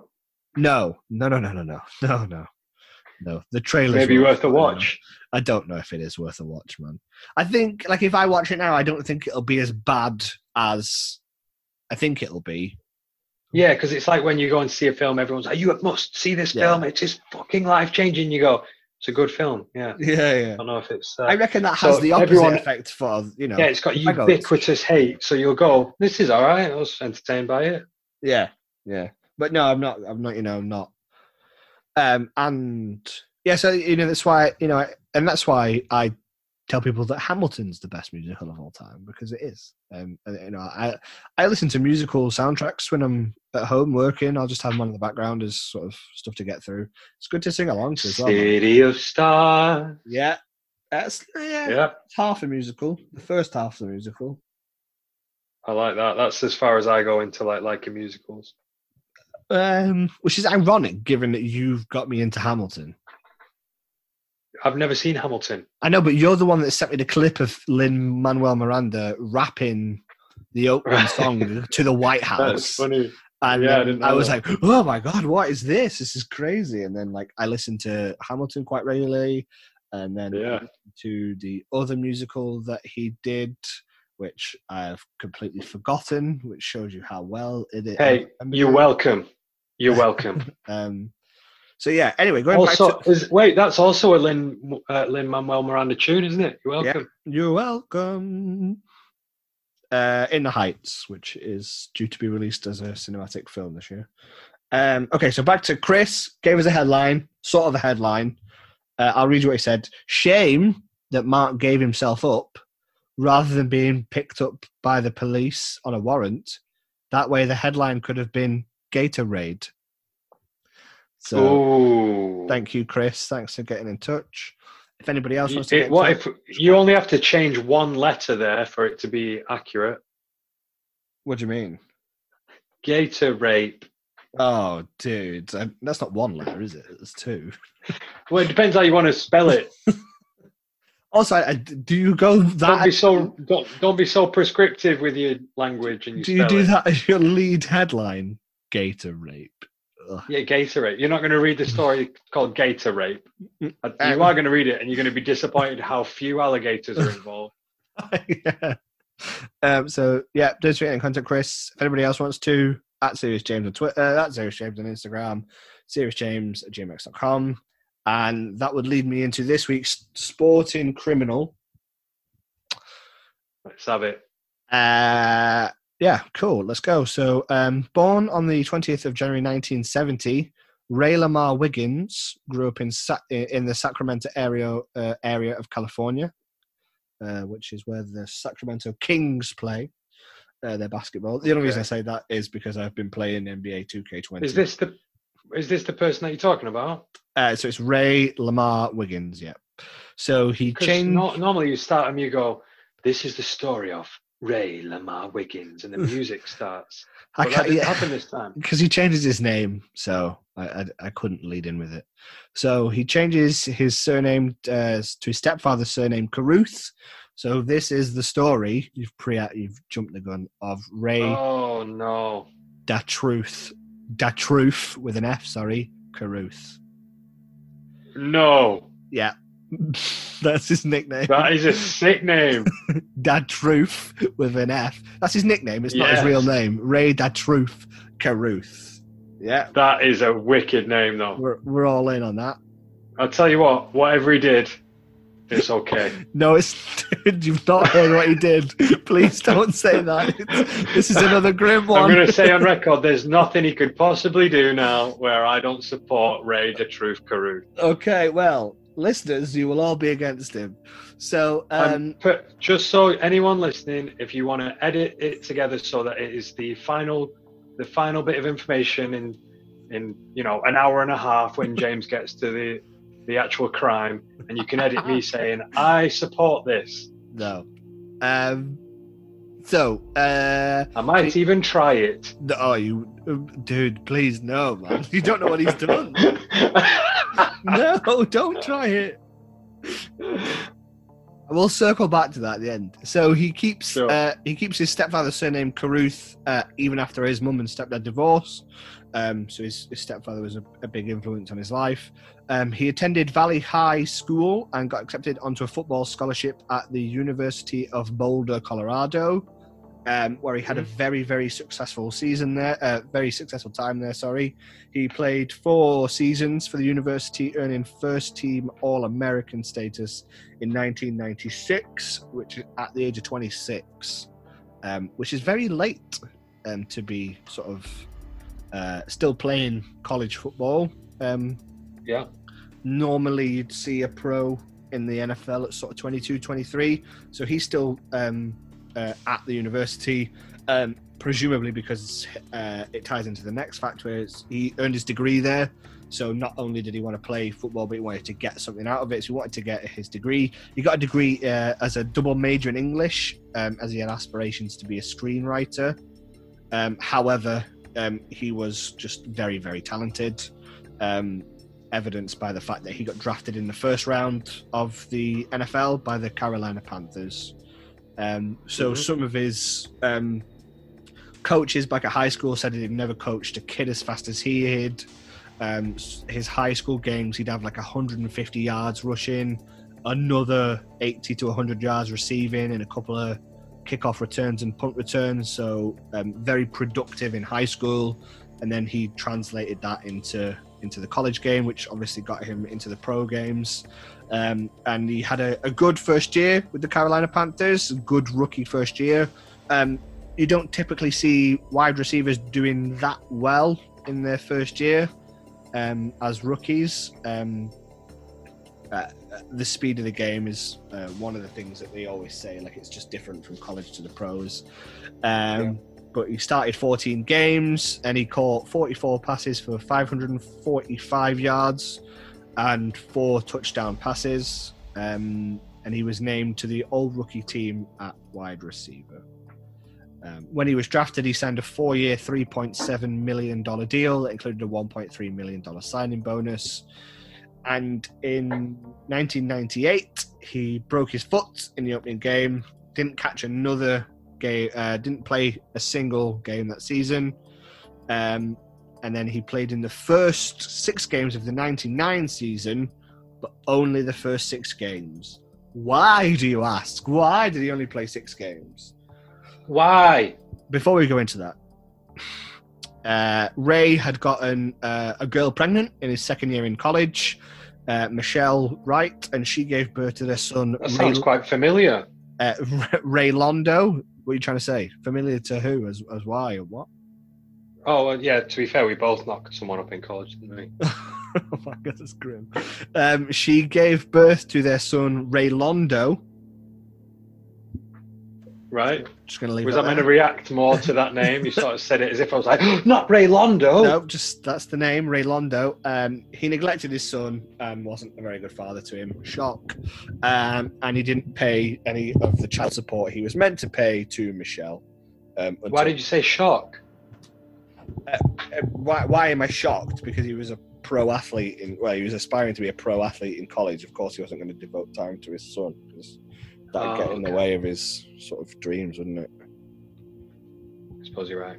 Um, she, she sued him for child support, and then he was, you know, meant to start paying. Mate, her. she got what she wanted. She what was she? She thought that she had this bomb pussy that he was going to just bit, just bin off his dreams for. She's she swooped in there. She got that next level high jeans, you know, like kid inside her, and then free money for it as well. She won the lottery. I don't think I don't think he was paying the child support though, so I don't think she did win the lottery. Yeah, but that kid's going to be famous. That kid's going to be a pro athlete. I don't think he is. Well, he could be. I don't think Ray Londo is. I think he's grown up to be uh, just a nobody. Uh, no offense. Oh, Ray Londo, if you if you're listening to this, Ray Londo, I do not agree with what James just said. I, I'm a nobody as well, so it's nothing personal. Um, Yeah, maybe he's got a podcast. maybe he has. Good luck to him, man. Anybody can. If I can I- do it, I saw anybody can do it. saw a good meme the other day, and it was like, uh, oh, it was Neal Brennan as well. I think actually he said, uh, in future it'll be on people's driver's license, like name, age, nationality, uh, you know, gender, na- name of podcast. yeah, it's going on the CV. I've I've learned skills. Um, Yeah. On the evening of the 15th of November 1999, Rae and his eight month pregnant girlfriend Cherica Adams, Adams sorry, um, watched a movie at a theatre in Charlotte, in Carolina. Uh, the two left the movie theatre and rode together to Rae's house. House, I can't speak today. To retrieve uh, Sherika's car. I think it's Sherika or Cherika. I'm not sure. I'm just going to stick with Sharika. It could be Sherika. I'm going to go with Sherika. Yeah, Um, like Erica, but with Yeah, Sherika. While there, Rae called uh, Michael Kennedy and told him that he and Sherika were about to leave. She followed Rae in her vehicle towards her home, and as they drove along the two lane residential Rea Road, or Ree Road, uh, Rae slowed um, his large sports utility vehicle car in front of Sherika's car. Sherika Okay. could not get out the back of Rae's vehicle because Kennedy drove his rental vehicle beside her. Uh, Van Brett Watkins, a passenger, fired five shots from the rental vehicle into her car. So now do you fucking think? You know, oh yeah, you couldn't get, you could do anything. Um, Sherika was wounded four times, once in the neck and three times in the back. Uh, Rae and Kennedy's vehicles fled the scenes in different directions. Amazingly, she manages to call 911. Um, so she's Yeah. still got full capability to ring 911, which I find absolutely amazing. So she rings them um, from her cell phone. It's around half 12 in the morning. Um, she pulled just into a driveway and continuously blew the horn to get some attention. And she remained on the phone for over 12 minutes until an ambulance arrived.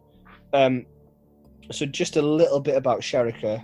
Um, she was this she's hard as nails. she uh, yeah she's just yeah uh, yeah she is hard as nails uh, but she was just this sort of amazing uh, outgoing woman who was very confident um, she dropped out of college because it just wasn't for her and just started to want to make money um, and she was trying to uh, be a, an estate agent. Um, she did a little bit of exotic dancing to help pay pay the bills. Um, and yeah she was just she while she was exotic dancing, she met uh, another woman who was also dancing there as well, and she was going through a hard time with her and her her child. So she invited them into the house where she was living and sort of took care of them both um, until they were in a better space, and they both moved out and both you know got on with their lives. Um, Yeah. She convinced one of her friends that she needed to uh, go after a, a young, uh, uh, uh, you know, a, a guy that she was chasing because she didn't have the confidence to just make that phone call.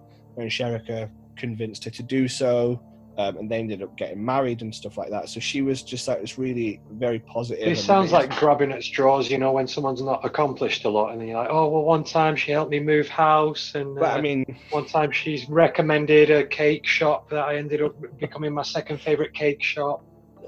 I think, I think she's le- but she's cle- she's clearly left an impact in people's lives.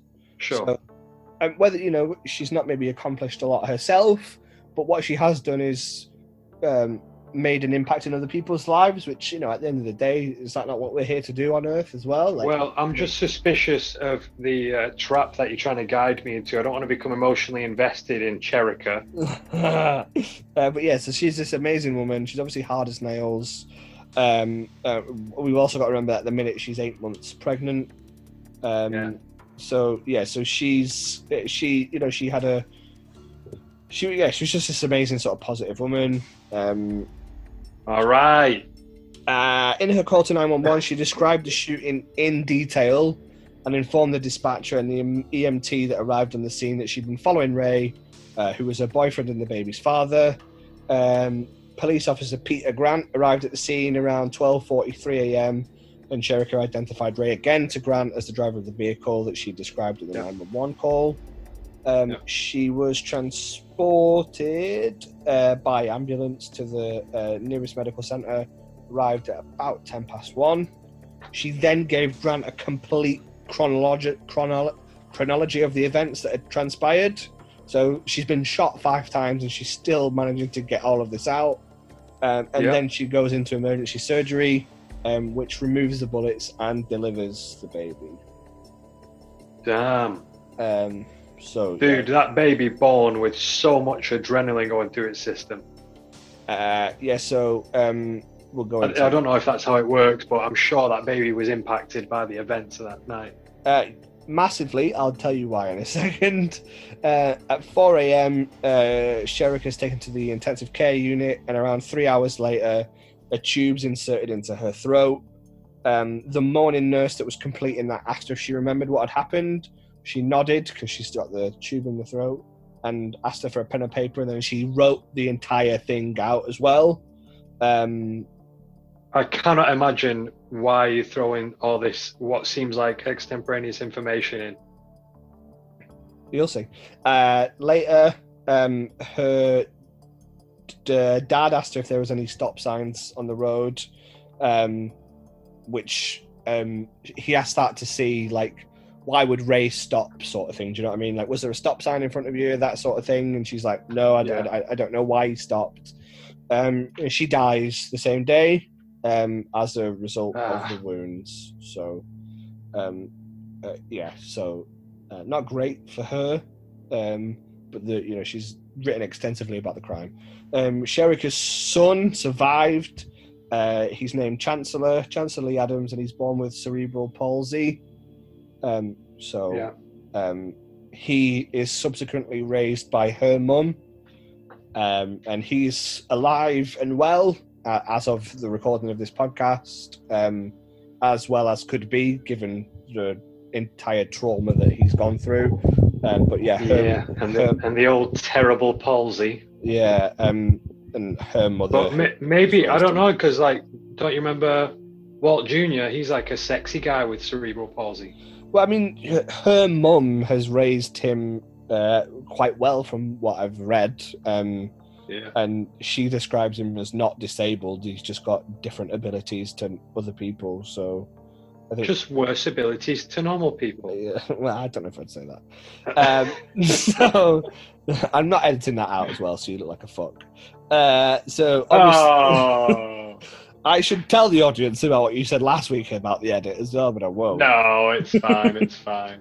Uh, the police investigation immediately focuses their attention on Ray because of the call, because of the notes, because of the statements that she's made. Um, so, because of that, obviously, he's prime suspect number one. Um, Yep. On Friday, November 19th, the po- police arrest the driver of the vehicle, Michael Kennedy. Um, uh, he's the one that rent and drove the car. So he used a rental car as well, which seems like a fucking stupid idea because that's going to leave a paper Yeah. trail. Um, Kennedy had a lengthy arrest record um, going back to 1994, and Carruth was arrested on November 25th, which is 11 The days. truth. The truth is arrested 11 days after she dies, which I find quite staggering, It's a long time. Considering, Considering it was obvious. Yeah, yeah, she's the phone call, the statements to police, and the handwritten notes. It's like yeah. it's amazing that it takes 11 days for him to be arrested. Um, he's then Yeah. charged with conspiracy to commit murder, and he's taken into custody, custody even, and also arrested on the same day was uh, Van Brett Watkins. Um, he was also a, ca- a career criminal. He had a long record of violent offences. Uh, uh, Carruth uh, went to the police and posted three million uh, in bail money, uh, with the condition that uh, oh, so this is probably why no, this is why he was arrested after. I don't know actually. This seems really weird. Oh, this actually does explain a lot. So he posts three million bail and tells the police uh, if Sherika or Chancellor dies, he'll turn himself in. Uh, however, however, he doesn't, which is why it takes 11 days. He goes on the run, he becomes a fugitive. Um, so, a couple of days, uh, a few days after the events, the Panthers release him um, from his contract, and instead of turning himself uh, into the police, um, he disappears. He turns Um, himself into an invisible guy. Yeah, he, he goes on the run, he goes on the lam. He goes on the lam with another woman as well, which I find quite uh, sort of weird. Know, who's gonna Who's gonna milk his uh, snake while he's on the run? Yeah, do it yourself, man. I think there's a time and a place to sort of do it yourself. Hey, he deserves love. I don't think after what he's done, you think he deserves love. Um, Everyone deserves love, James. his uh, his time on the lam was quite short lived, uh, as the FBI agents um, acted on information from his own mum. His mum ratted him out. Uh, and they. His mum ratted him out. Mum ratted him out. Yeah, That is the most shocking part of the tale. His mum grassed him up. I like that though. Like his his, his mum's obviously a, a great person because she's like yeah, I, like yeah. I like whenever I see like mums like oh you know uh, he's always been a good boy at home. I think no what the yeah, fuck are you doing think you're a piece this? of shit. Just don't be blinded by it. Like, obviously, you love the kid. You, there's a certain amount of like unearned love that's just like instinctually programmed into our DNA. A baby comes along, it's not even done anything yet. You, go, oh my god, I love this guy so much. Even Yeah, though it's just like not nothing yet. It's just like a fucking pet at this point. But then also, you grew up with this person, looked after him as you would with someone that you're not even biologically related to, and you love them so much, and you to overcome all that and go, ah, but it's not fair for this guy to get away with it or you know this guy is evil i like i've seen it so many times in like you know court cases with a serial killer where a mum's like you know crying and patting the kid or whatever and i t- totally get it you know you, you would be com- completely conflicted if your kid was a piece of shit but you know you do have to rat 'em up you have to at least grass them up come yeah, on now. exactly, man. Yeah, I get, I get, you know, I get that you love your kids or anything, but if like one of my kids did this, I'd not only would I be ratting them out, I'd be going to the fucking place that they are and dragging them to the police station myself, and, and saying, vigilante justice in them killing them no, no, I'm not killing them, but I am going to say to them, look, you need to, you need to account for your actions here, my friend. If you yeah, genuinely, that's good that's being a good father if you didn't do anything, I stand, well, I stand behind you. I'd stand behind you either way as a parent. However, Yeah. In this case, if you've done something bad, then you need to, you know, you need to suffer the repercussions of it. So they find him hiding in the trunk of his car in the middle of a, in a motel in Tennessee. So like, so I, I pathetic just think like, why are you in the trunk of your car? You're at the motel. Just at least stay in the ho- motel room. or something. Why are you in the trunk of your car? Like, give the name Ron Mexico at the reception desk. And Is that going to be every episode? every episode? We need to get a Ron Mexico in there. Um, also, in the trunk of his car was uh, three thousand nine hundred dollars in cash, very specific Yeah. amount. Uh, bottles to hold his piss, Smart. uh, clothes, candy bars, and a cell phone. Um, Candy bars. Good lad. he needs the sugar. Yeah, Uh, I'm still on his side now. It's the, every every little detail that you add, I'm like, this guy's okay. It's not, man. Uh, so he's returned to North Carolina. He's held in jail. Well, it depends. Which candy bars did he have? What flavour? It- I don't know. I didn't say no. Um, That could be a deal breaker. Depends which ones he has. Uh, he's he's. If it's a Snickers, you're out. Fuck that guy, man. Um, But no, Snickers Twix. is okay. Are we in on a Twix?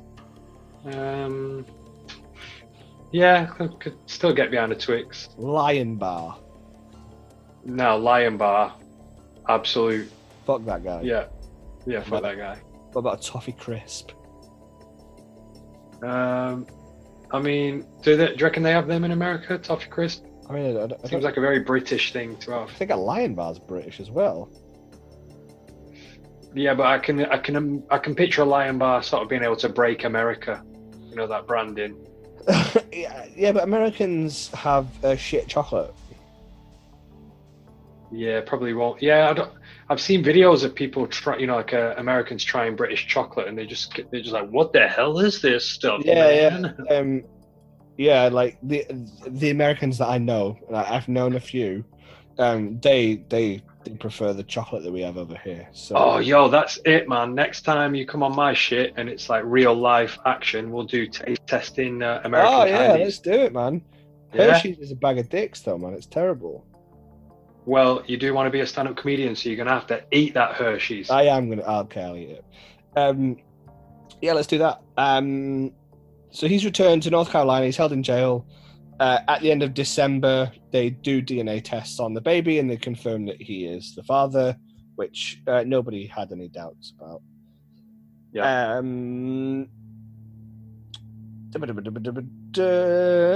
uh, Van Brett Watkins accepts a plea bargain, confessing that he shot Cherica Adams.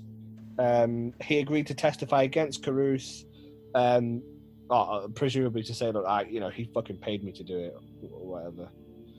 Um, in the pre-trial motions, uh, his uh, lawyer, yeah, his lawyer is unsuccessful in attempting to exclude the 911 call as evidence. and the handwritten notes uh, and the Yeah. stuff about him going to Tennessee. Uh, obviously, that's not acceptable. Uh, it's not accepted even. Uh, as part of the opening statements, the prosecution played the tape of Cherica Adams, uh, which is quite clever because to the uh, for the jury to hear something like yeah, that yeah, quite a powerful thing to hear. Um, Yeah. And their case centered on the fact that um, she had actually called to identify him uh, as the as the perpetrator of the crime.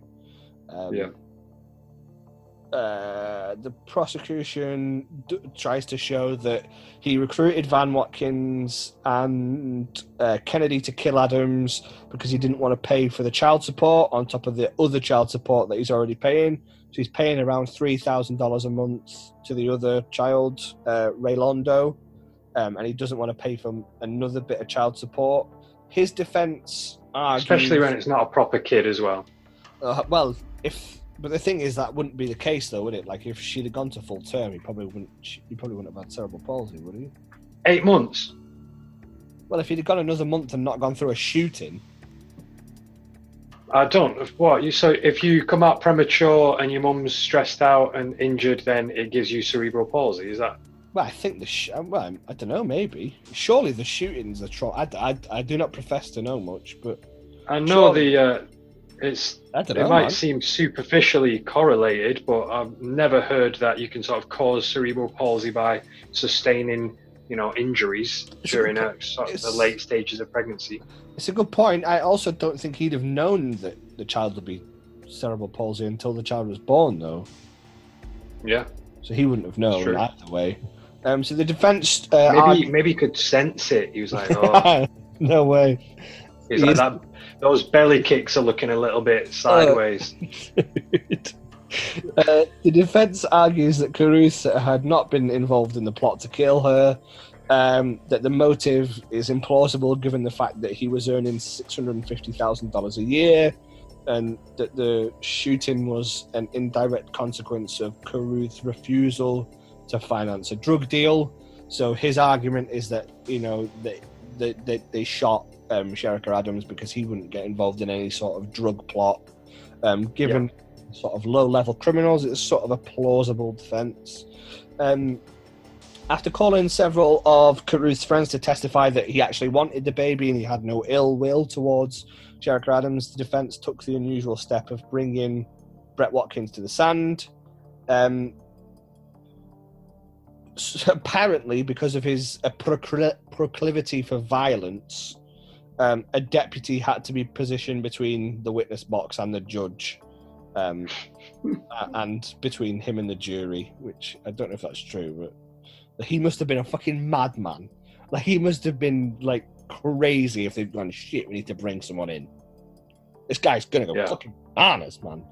Um, so during a full day of confrontation, uh, confrontational examination, Rudolf attempted to get Watkins to admit that the killing was part of a drug deal. Watkins, however, insisted that he'd been hired by Carruth, first with the idea of beating Cherica up, but then he then to kill her. Um, the next day, the defense introduced testimony from another pr- prison officer, Sergeant Riddle, who testified that she'd heard a conversation, or sorry, no, she had a conversation with Watkins in jail.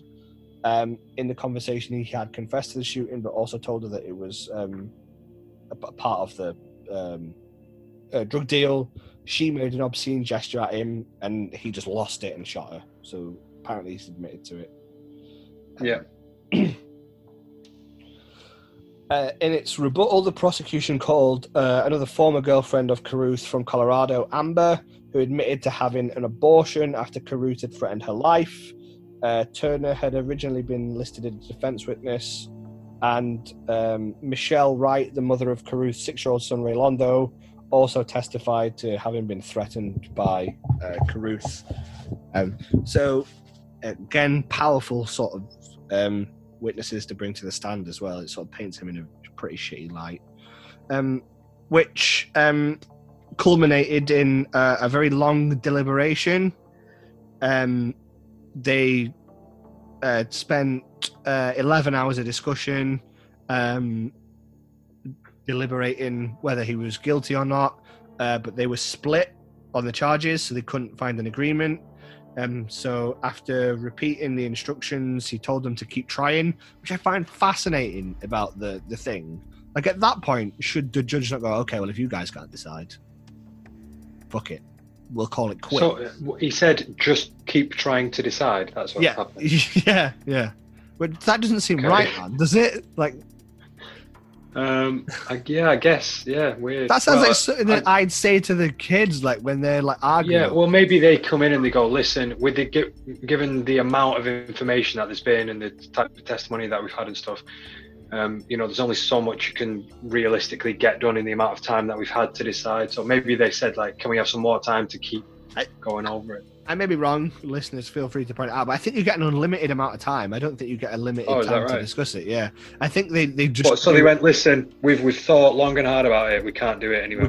No, we keep fucking going. Yeah, you better come out with one thing or the other. Yeah, so it's from what I've from what I've. Uh, That, that's like when you know, say something happened in your house when you were a kid, like a, a fucking some kid from outside threw a ball and it went through your kitchen window, and then your mum would sit you and Alec down and she'd be like, "Listen, one of you's done it, and, when, Yeah. and we're not going out of this room till one of you says who's done it," and you're both looking at each other like, "Well, I've not done it," and the other one's going, "I've not done it," and literally none of you have done it, and your mum's going, "Well, one of you's done it," and like one of you just just, like one of you "Fuck it, end I'll- up confessing. Yeah, I'll do it. I'll confess it to a fake crime.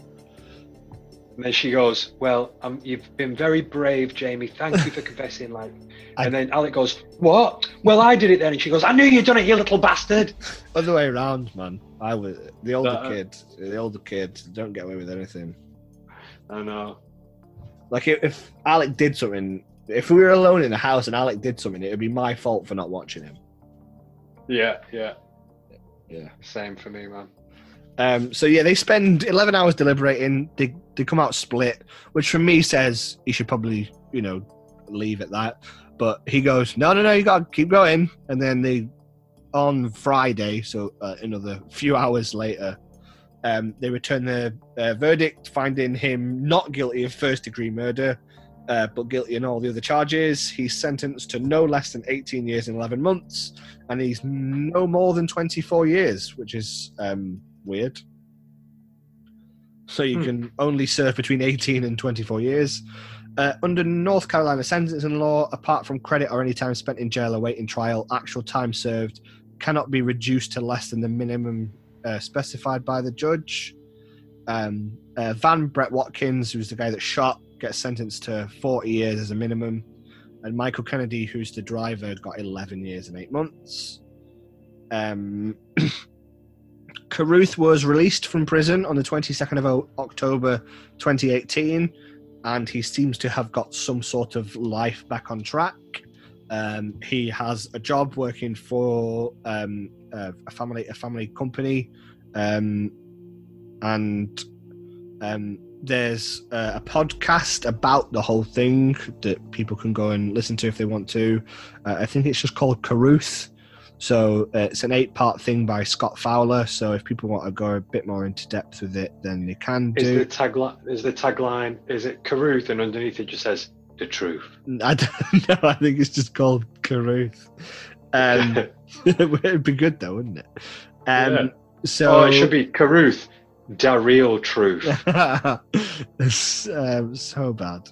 Um, he's uh, also said that he, you know, he's not trying to get custody of his son, um, and that he doesn't want to sort of separate Chancellor from uh, his grandmother who's raised him. Although he does want. It's a special kind of fucking um, piece of shit that sort of fights not to have custody of the kid. Look, you know, like, he's doing her a favor. but you know, I don't want it. I don't want him. But yeah, he does want to be part of his son's life, though. So whether that's you know whether that happens or not, Well, I have done a full 180 on this guy, James. he's a bit of a piece of shit, isn't he, man? The crime itself, I'm still, you know, depending on the candy bars, I, I could have clawed it back, but not fighting for custody of your kid, piece of shit move. Also, the fact that you pay someone else to do your dirty work as well, man. Well, you know, Be it's a man. creating jobs. In this economy, um, well, like, if you're gonna fucking bump her off, at least do it yourself. Do you know what I mean? Dude, if any, you know, if ever I was, uh, you know, when I end up running for president ultimately one day, Yeah. they can uh, they can come back and just go through any one of these episodes and lift things that I've said, and it's just such incredible evidence It's damning. Like, you- yeah, you could almost prove that I've done what if I did was accused of any crime in the future. You could find some evidence in any episode of Serious James podcast to like support your prosecution. I would love it if they use this to uh, to deter you from your presidential run. Yeah. I get listeners though, so Yeah. So if anyone's listening back now because I'm embroiled in some sort of presidential, um, just ch- check out some of the other episodes. they're all good. They're all diamonds. Uh, just as some programming notes for this week. Um, so this will come out Monday, the twenty second of June. Um, you'll also Is have that the end of the story? yeah, that's it. That's, that's It it was so unceremonious this week, James. he, well, he's released from prison and he's making a new life of himself. Yeah, but and then you didn't say, and that was the story. Okay, sorry, and that's the story of Rae Da Truth Carruth. End music. There You, you go. you keep you kept cutting me off on the story, man. That's why. Um, I'm sorry. uh, I'm sat, I've got ADHD, man. I'm sat here for like 10 minutes listening to like, and then he received 11.8 years in 1910. And I'm just like, I got to chime in. either you want the either you want that truth or you don't want that truth. You want You can't handle that truth. you can't have an abridged version. Um, so this podcast will come out the twenty second of June. You'll also have a bonus podcast the twenty third of June this week, um, where me and uh, my friend John from work will discuss uh, football, uh, English Nice. football. We're going to break down all the Premier League games um, since Project Nice. Restart. Um, so that'll be good. Um, we'll- That could be really good. I might listen to I I have no interest in football, but I'm going to check that one out. And there's a bunch of our mates I'll recommend that to as well because we've got a bunch of football heads. Get that we 'em know. Get them to listen to that as well. I've not, I've not shouted. Uh, I'm not, I've not asked Ryan this, um, but um, uh, I think we're going to do another NFL one. I'm going to reach out to him this week, and maybe we'll do another NFL one next week. Um, where You're we- slowly just going to be dropping one every day. And Monday is cricket, Tuesday basketball. Bang, bang, bang. I could, I could do cricket. Cricket's restarting soon as well. The English, uh, the England Test series against the West Indies starts in July. Sports back. I love it. Um, oh, it's been amazing having sport back. Oh, it's been Yeah, so man. good. Um, yeah, so I'm gonna ask Ryan if he'll do one. If you're listening, Ryan, to this already, and I've not asked you, I will be asking you. Uh, so we'll try and do another NFL one next week. And what we'll do in that one was we'll do a bit of a season preview where we go uh, division by division and pick out who we think is going to be uh, good this year. Uh, and like I said on the um, uh, Premier League special, um, we'll just review all the matches, talk about all the the interesting talking points. Um, so we'll have some sport ones this week. We'll you know we'll keep the regular bullshit one that me and Pete do because I like to talk to Pete, Pete PD PD Hall. PD Hall. He lives so far away now. Yeah, I do. I miss you. Uh, miss you But too. yeah, we're surely in the next couple of weeks. It's like uh, they're going to say you can all chill at each other's houses and stuff. I I I ha- would have no problem with uh, meeting up currently, but I do have other people in the house that uh, also are understandably not as. uh, also you don't know like you don't know if like whose neighbors are watching as well, man. Like I don't. couldn't give a shit if neighbours are watching. What are they going to do? Ring the police? Like, Yeah, that's what I mean, man. I'm not bothered about if they're watching, but what if they're like, what if they're a knobhead and ring the police, and then you've got the police at your The- door? No, the police. Dude, ring the police right now. Tell them someone's breaking in your house. See how long it takes them to get there. They're not coming. I'm going to use my dad joke and go, well, what, why would Sting care about a break in? Oh, oh. Such a good joke. But yeah, no, there's uh, you know, Tanya understandably is not fully. I know, I, I get comfortable that. with someone sitting in the same room, confined little space, you know, just like right across from each other, speaking to each other, sharing the same air for a bit. And I do have neighbours who, are, you know, not that they would ring the police. I just don't want to upset them and make them upset or whatever. I um I think Kim's gonna get um one of the antibodies tests soon because she's works for the Oh. NHS. Um, yeah. So if she's getting one, I think I'll be able to dif- I'll be able to infer my results off her results.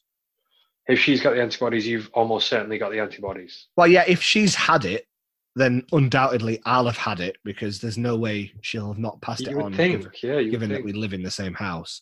And if she's not had it, then I will also know that I've not had it.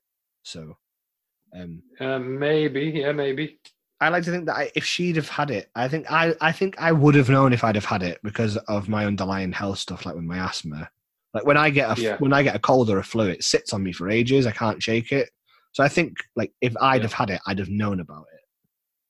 Sure. Well, I mean, some people are asymptomatic. So, uh, Yeah. you know, there, there's, I think as these um, tests, antibodies tests, and other types of tests become sort of widely available and, and used by a lot of people, we're going to discover that a lot of people are going to go, whoa, like some frightening amount of people are going to go, whoa, I had it at some point and I Yeah. never even knew. I, we were talking about it last night, man. It's just this is just like another flu, but it, we just don't have a vaccine for it, so that's why it's a bit scarier. Yeah. Um, but yeah, and it's you know we're starting to see small signs of stuff opening.